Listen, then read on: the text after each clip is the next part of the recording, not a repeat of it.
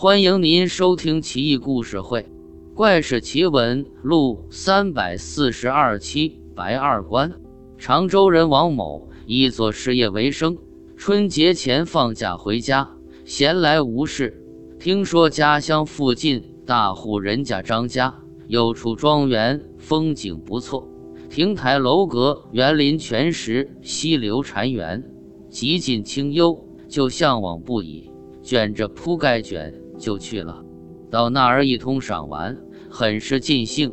又巧遇了自己仰慕已久的男旦白二官，更是欢欣鼓舞。王师爷久在官场混，见识广博，有钱又会吹牛。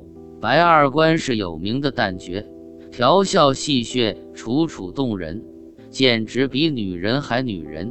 二人一拍即合，眼见天色已晚。都没离去的意思，王师爷就向主人借了一间客房，相邀白二官一块住了下来，秉烛而谈，抵足而眠，亲密无间。深夜，王师爷渐渐困意上来，眼皮打架，不由眯着眼睛假寐。半梦半醒之间，忽见白二官的脖子伸出一丈多远，凑到灯烛前，噗的一吹。灯就灭了，王师爷吓坏了，赶紧拉起被子蒙头裹脸。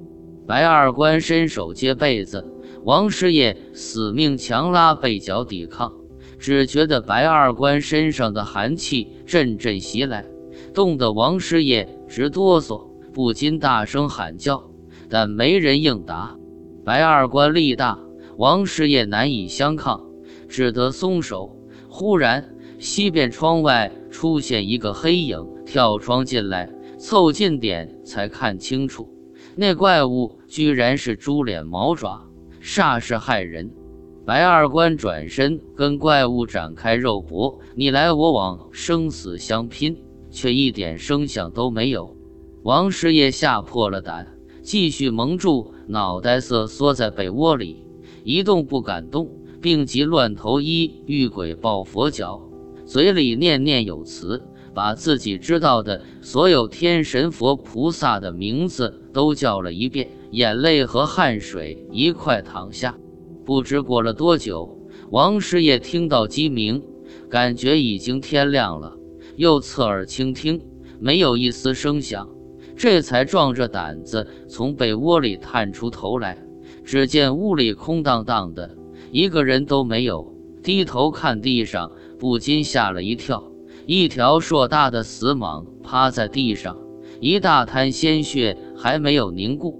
王师爷赶紧跳下床，逃离庄园，打听到白二官家，便去问个究竟。一到白家，其家人就说白二官得了怪病，卧床都半年了，一步都没离开过。不过今天早上天还没亮。白二官就醒过来了，精神恢复如初，好像一下子就痊愈了。王师爷一算时间，正是他亲眼目睹白二官和怪物搏斗那会。